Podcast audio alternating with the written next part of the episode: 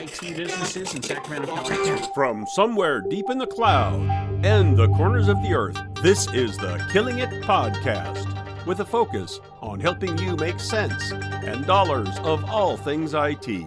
With your hosts, Dave Sobel, Ryan Morris, and Karl Palachuk. Welcome, everybody, to episode 192 of the Killing It podcast. Boy, you guys are like perfect there. See, we are we are as polished as can be as we get ready to, uh, you know, like wrap up all of our stuff and go out for a couple of days of holiday. Come on, through the magic of editing, we're always perfect. that always gets fixed. The listeners Sometimes you, sometimes you start perfect. Fair enough. All right, I'm gonna, we're gonna have a little fun. What's the most ridiculous excuse you used to get out of something and it was successful? I, I, you know, I question the premise that I actually try to get out of things. I'm just, okay. but, I- but I will say, I enjoyed having young children who I could always say, "Oh, I totally got to take my daughter to gymnastics." like that was a legit excuse that, uh, you know, obviously I can orchestrate the universe, but I can also choose to just take my kids to various things, and it's a legit excuse, and uh, it was quite handy back in the day. See, Karl, I, I will go right down that theme. I think that the most effective excuse I have ever had has been my children. Now, you know, when you when you trade sleep and and and money and all of that to raise children and, and whatever, there has to be a silver lining. You, you just have to know how to use it ethically and effectively. I will say, Dave, the most successful one ever when I was in uh, university, right? I, I had a great big term paper, final exam, all of this stuff that was coming out and I had a child who was born right before that, and it, it was it was not that I was going to be prepared except for the birth of the, I was nowhere near prepared. I was never ever going to be on time. But hey, that that child came into this world at precisely the right time, and uh, and I got to call the professor and be like, uh, and I got like two extra weeks and everything worked out beautifully and uh, you know that, that that these children are always good luck you just got to know how to use it to your advantage See, I all right, I've never had kids, so I don't. Have, never had the easy one like that. And I will admit, I actually, the, what I was thinking about this is like, I've never had any ridiculous excuses work. Like they never ever worked. So, so actually, I learned a long time ago that the simple answer is is don't give a reason. So, so there, there's an element of lying never works, right? And on top of that, you have to remember it, right? Like remember it and keep saying. So actually, not giving a reason is by far the way. This I can't. I'm sorry, I can't do that. What?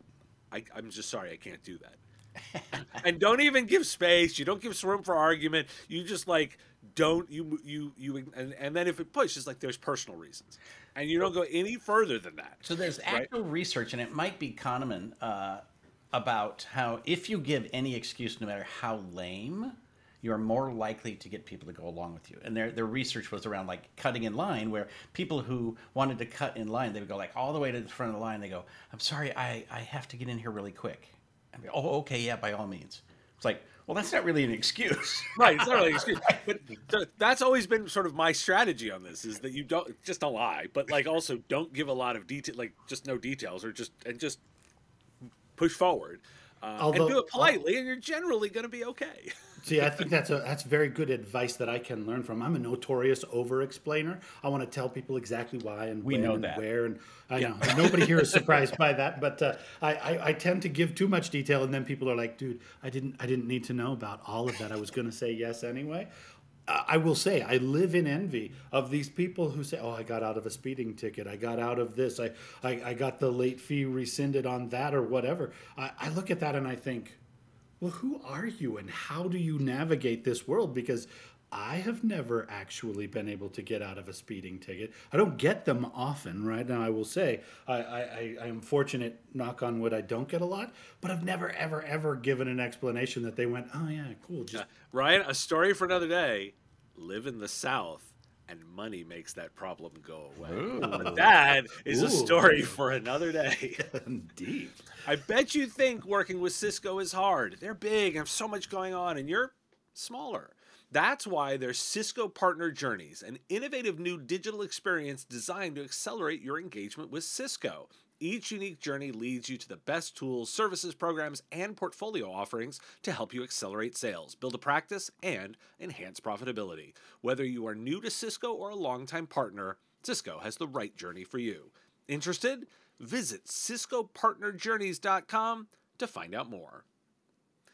I'll launch us out with the first topic of the day. The FCC has published their initial draft of their revised high speed internet coverage maps.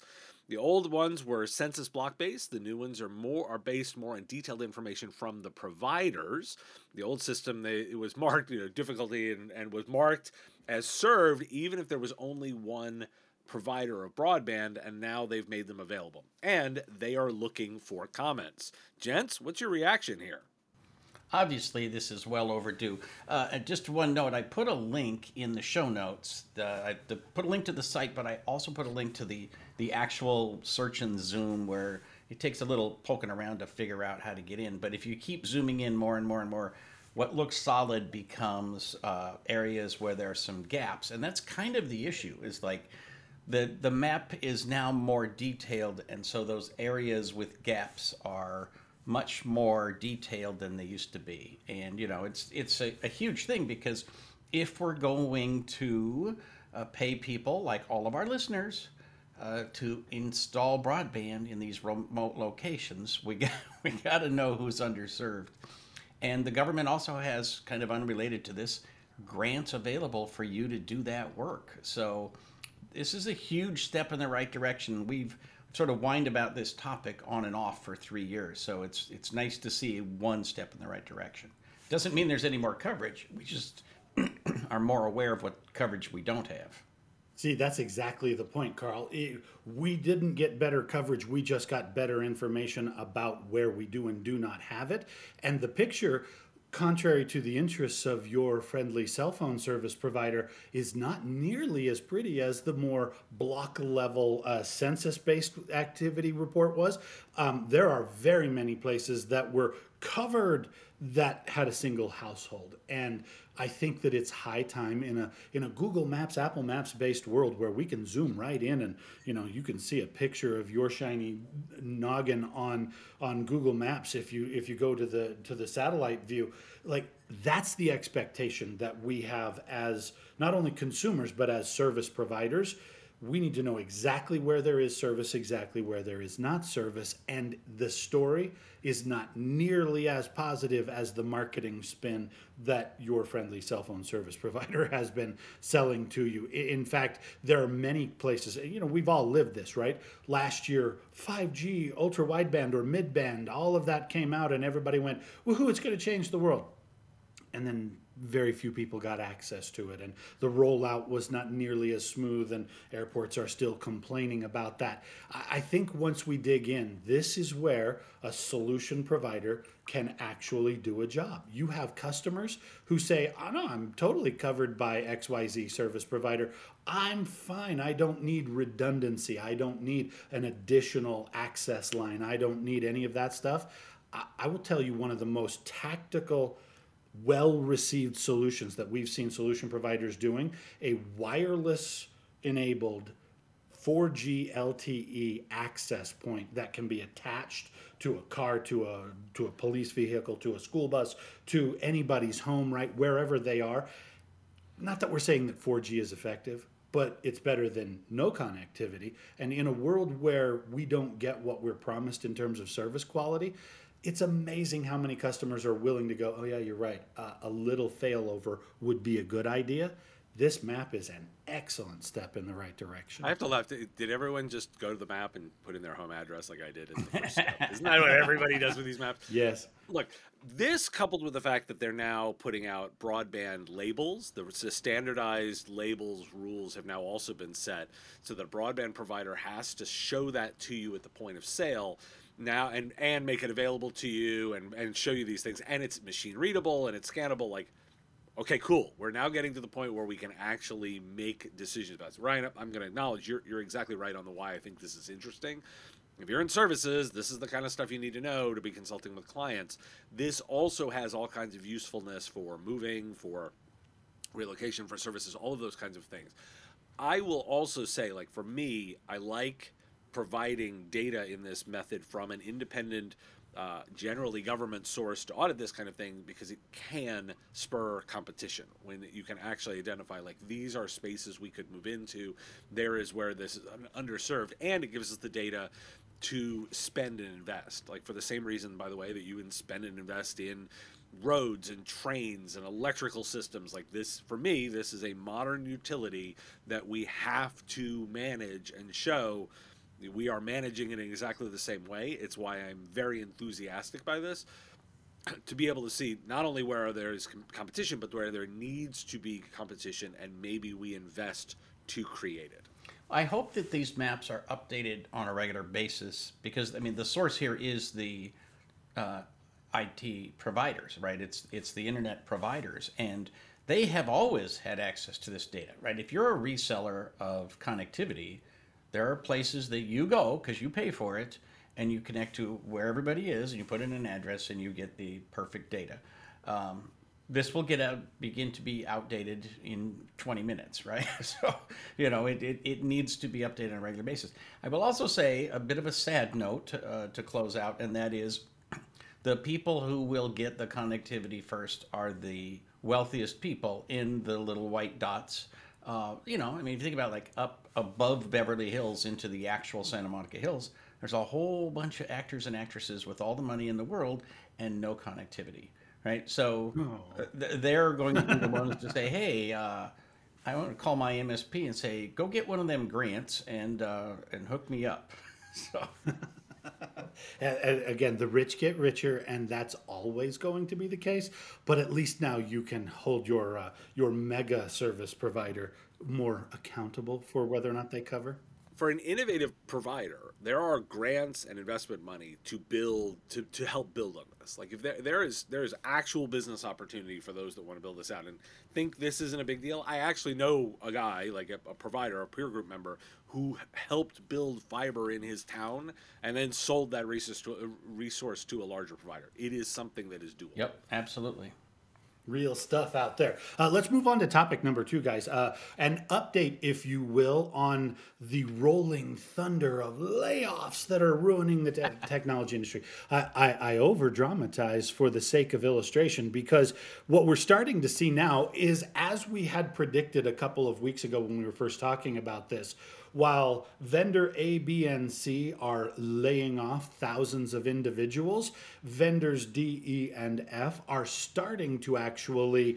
absorb those capacities and bring those engineers on. Um, I think that what we're starting to see will be an interesting pattern of the people who overhired and the people who are a little bit more measured. But we're linking to a couple of resources here in the show notes that we wanted to use to highlight um, on while while Meta announced many thousands of layoffs, the folks over at TikTok have announced specifically that they're going to be hiring 3,000 new engineers, and they've set up a special page where those who have just been recently laid off can go and get reabsorbed even before they are out of their severance packages. So uh, the question that I have for you guys is, you know, a what do you expect to see in the labor trends as we go towards the end of the year, and b um, are we okay with the fact that the winner in this situation is going to be TikTok? Look, I'm going to wait in. For, I'll wait in first. Like, and I, I've said this publicly on my show. I even said it to Channel Futures recently. Uh, I think the noise about tech layoffs is distraction and noise for most who are dealing with anything around technology delivery to other businesses. I have no indication to, sh- to show that this is anything other than generally software companies or companies in other businesses. Uber's a transportation company, Meta's a social media company, who made bad calls about their industry, got overhired and are now responding to market conditions. If you're in tech services, this is just more people you can hire now that are that are becoming available. You can be flexible. You can hire anywhere. Uh, I don't, and and I just reported uh, on my show that there are actually signs that businesses, general businesses, are not slowing down on their capital expenditure investments either. They are nervous, right? CEOs are saying all sending all the signals that they are nervous, but nobody's changing their spending, right? So this is you put the two together and you're like, "Ooh, maybe they're nervous, but they're not changing their plans and we have no indication that they're slowing down." If you're in tech services, I would say like, look, choppy wa- uh, road ahead, choppy wa- uh, you know, choppy waters ahead, but be careful. Don't be too aggressive, but don't anticipate everything is all drying up. I agree completely. The, you know, just a few weeks ago, we reported about the the expectation of adding a hundred thousand jobs a month for this month and next month. So, you know, the the growth is real and it's broad based. So the other thing is, and this sort of follows on what Dave was just saying, a lot of these companies that with that are making the headlines, they're laying off all kinds of people in delivery services and front office and sales and those aren't technical jobs. So even though the, the media like to say that facebook is a tech company well i mean it's a tech driven company but fundamentally you know it's not like it's uh, it's a thousand engineers who are being laid off. They are keeping the engineers. They're getting rid of the people who uh, they don't need right and and amazon is the same way and you know again as we're recording this, between when we record this and when it airs, Amazon will announce that they're hiring whatever, many, many thousands of people for the Christmas season. None of those are going to be engineers. So, they, on on either side of the equation, right? You have to be really clear about when it's actual people in our industry who are gaining or losing jobs. And I think uh, job growth is going to continue for the foreseeable future. Absolutely. Right now, we all remember the uh, the old cliche, you know, a rising tide will lift all boats, and everybody will get reasonably equal growth out of a positive economy. But as Warren Buffett was famous for saying, it's only when the tide goes out that you can see who has been swimming naked. Um, the idea here is there's a lot of people who may just fundamentally incorrect business decisions. These are not failures of technology. This is not a contraction of the marketplace. It's not any indication that the underlying technologies that are in question are not successful and customers do not want to pay for them. What it means is I hired 3,000 when I should have only hired 1,000, and so now I have to do the arithmetic and X out 2,000 headcount there's a I, I would argue that there is in addition to the shift economically one of the positive side effects of this is a recentering of the conversation on business fundamentals right? Um, there I, I, was reading this week a, a, lot about the idea of it's the end of the era of the infallible tech god. The guy who was such a genius that he could make no mistakes and by the way did you see his net worth? And and that's the only scoreboard that indicates that he is in fact more of a genius than the rest of us and one by one by one, what we are learning about these folks is to have a great idea is good, but to be able to run a business around that idea is a completely separate idea, and you need to be good at this stuff, right? Inside the mechanics of doing math on your business model and figuring out the required headcount, there, there, there are correct answers and there are right formulas. And as Dave said, the service providers and the solution providers in our world you don't have the luxury of just willy nilly hiring 50 people and seeing if it works out. You're going to make a business case. And I would argue right now, we need to be more assertive, more confident in hiring in the next two years than the solution providers were in the last two years. And I think that the economics will eventually prove that out. There's still 600,000 plus empty cybersecurity jobs in North America. There are still 1.2 million empty and available today tech jobs that are beyond cybersecurity just in North America. We need humans and we need to get better at it. And by the way, guys, I just want to point out a particularly delicious piece of irony what you do versus how you do is a theme we keep coming back to. Uh, there was a, a, a, story going around about how the CTO at Meta was complaining, ranting even internally about a, uh, a trend that he sees of employees going to the blind platform, a resource where you can go and anonymously complain about your employer and your manager and whatnot. Um, he was complaining because it was all negative stories and there was no positive stories. And if you get hooked on that, it's just a continuous feed. And actually, you shouldn't not go there because of my interest. It's because it's going to harm your mental health. Um, I thought the fact that the guys from Facebook observing that a continuous feed of negative stories might harm somebody's finance, that might be the single most delicious piece of irony of all of 2020. That's pretty good. It's a Christmas gift for you, right in time. right in time. Now, I, by the way, I will also observe because we didn't haven't said it, and it's important to know. The last two major recessions have seen an increase in the number of IT services companies created have every expectation if that there is a downturn that there will actually be more providers on the other side of that not less. There's always churn in the in the space. We talk about 10% or roughly of the market always churn, churning and coming and going. Uh, but expect during downtime some of those laid off quote unquote laid off people uh, depending on what their role are in the technology and such will become IT services companies. Right. Well and not only that but just as a perennial story just like turkey recipes Uh, we're going to see stories about tremendous businesses that were started in a recession.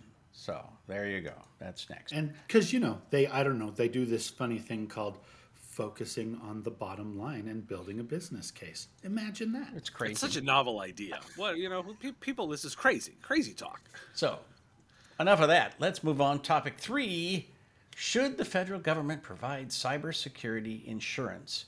This is an interesting thing that basically the uh, CISA, who you've all heard about, the cybersecurity uh, um, uh, infrastructure uh, security agency, yeah, cybersecurity and infrastructure security agency, yeah, uh, has been put out a request for comments on rules and regulations to work with insurance companies to build up a set of rules and have a, a system where uh, if you follow certain rules and regulations, you'll be eligible for federally funded or federally assisted insurance policies, similar to flood insurance and other things. Basically, the idea is that if there is a catastrophic event that is across industries, across states, and potentially across time, uh, there should be some federal response of pumping a bunch of money into that, similar to uh, the cybersecurity and, and other security changes that came after September 11th, right? So, is it too much? Is it too little? Is it too late? Uh, is it obviously something we need, or is this just another opportunity for uh, a bunch of uh, prisoners in various states to uh, somehow manage to get all of the federal funds while uh, the rest of us uh, don't. Yes, it's a brilliant idea. Next topic. Uh, so, but you know, like this is one of those areas where I'm I'm going to sort of smile and go, yeah, the government's kind of good at some of this. By the way, everyone, like they're really remember the FDIC. Like there's a reason, right? It controls certain extreme conditions around banking. You know, we, we have organizations like FEMA that come in to deal with certain very catastrophic situations there feels like there could be a good group. And by the way, you know, I'm going to dance close to healthcare. Government's a large healthcare provider, and ever talk to an old person on Medica- Medicare? Love it, right? They all love it. Heaven forbid you touch any of that; they will get very angry at you. So there's some some track record of them knowing how to handle certain extreme cases. I like that as a as a market pusher because this is also, as I've talked a, a lot about, this is not necessarily something that cybersecurity companies are actually motivated to fully eliminate, right? The, they are motivated by selling tools and, and products. The insurers a little differently, but the cybersecurity market has some conflicting motivations financially. I'm okay with the government waiting in and going, you know, we're going to cover certain certain absolutely disastrous situations provided there are certain baselines. You can't just, you know, not care and do any protection, but we are going to handle certain nation state incidents or, or certain, you know, major breaches. I think this is a good idea. See, I, I would agree it's a very good idea and it is a very effective leveling mechanism, right? I, I, think that you know, as an industry, we've been talking about cybersecurity for 25, 30 years and saying, no, no, this is really serious. It could cause a problem. And some people took it seriously and other people did not. there comes a point where if you do not do A, B, C fundamental things in your cybersecurity, it's no longer, uh, oh, gee, I was hacked, I was attacked. The bad guys are the bad guys. That that's malpractice. That's that's irresponsible behavior, like building on an eroding beach and, and putting a home in a place that you know it's not going to be safe, or building on a fault line, or doing whatever it brings us to a leveling expectation that says we believe that certain fundamental cybersecurity related behaviors are necessary and good for everyone. I, I, think it's fascinating. If you guys look at the speed of evolution in the cybersecurity industry in uh, around the topic of insurance, right? Um, three years ago, cyber insurance was it was new, it was cutting edge, and just about anybody could get a policy if you could convince them that there was a financial case.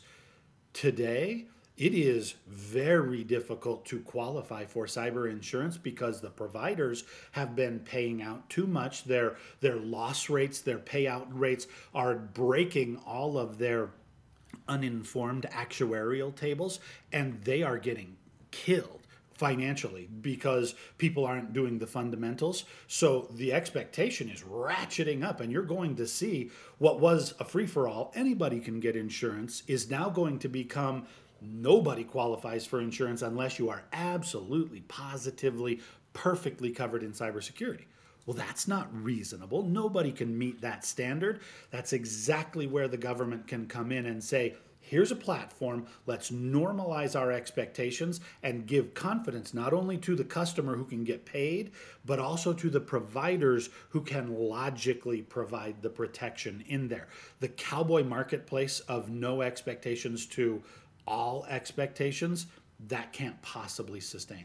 I think cyber insurance is a good thing but I think it needs to have a platform of just we're not going to entirely wipe out an industry of financial providers because somebody didn't pay attention to the latest zero day threat, right? Like this is a good thing, and the best thing that will come from it is a stable platform of predictable actuarial tables. And just so you know where we are in the process, the the comments you anybody listening to this can put in comments uh, for the next couple of weeks and it will inform the uh, the government agencies that are putting this together about their report to Congress. So, you know, if you actually have ever wanted to have an opportunity to influence something that actually matters to your industry, this is a step in the right direction. I will say that one of the things that insurance can do is is basically force not the IT service providers, but the end user customers to finally take this seriously. Like, okay,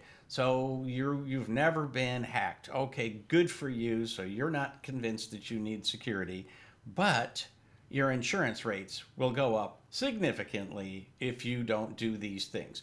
The insurance industry is actually a better motivator of this uh, appropriate behavior uh, than either the government or the IT service providers, right? It's sort of like, you know, you can see your insurance policy and you know, a few hundred dollars or a few thousand dollars in the right place mm, is pretty motivating to a small business.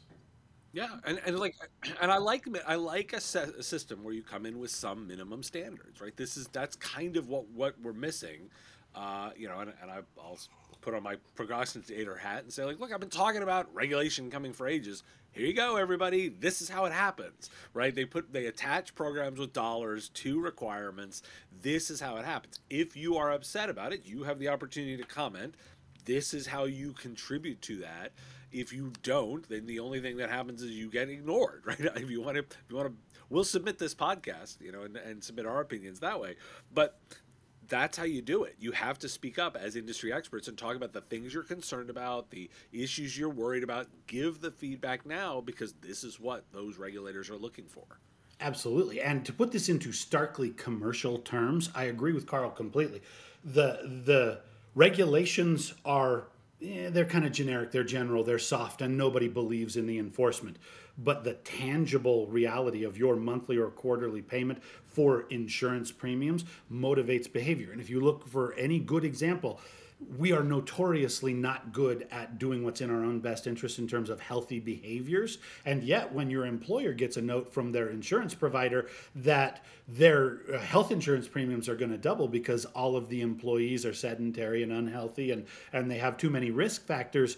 Uh, suddenly we have employee wellness programs and you get paid prizes for competing in a fitness challenge and we can even get americans off the couch to do exercise just strictly by the commercial component of insurance premiums. That is exactly what this will bring to the world of cyber insurance.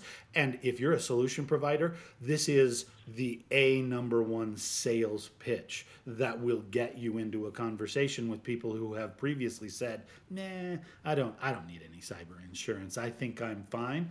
This about to get you not only the insurance opportunity but all of that remediation and services behind it it's going to be a fantastic selling pitch. Final note on this i'm my main concern with this is that it will apply to medium large and extra large companies and not be effective in the small business world. So i don't think our job will be done december 11th well, it's never done, right? That's how we. That's how you continue to iterate of this. But right. speak up and and, and talk because SMBs are a big portion of this market. Happily, that will do it for episode 192 of the Killing It, Killing It podcast.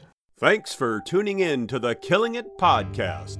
Please share with your friends and tell everyone to subscribe on iTunes, Stitcher, and all the podcast places. Join us next week and help us keep killing it in the technology business.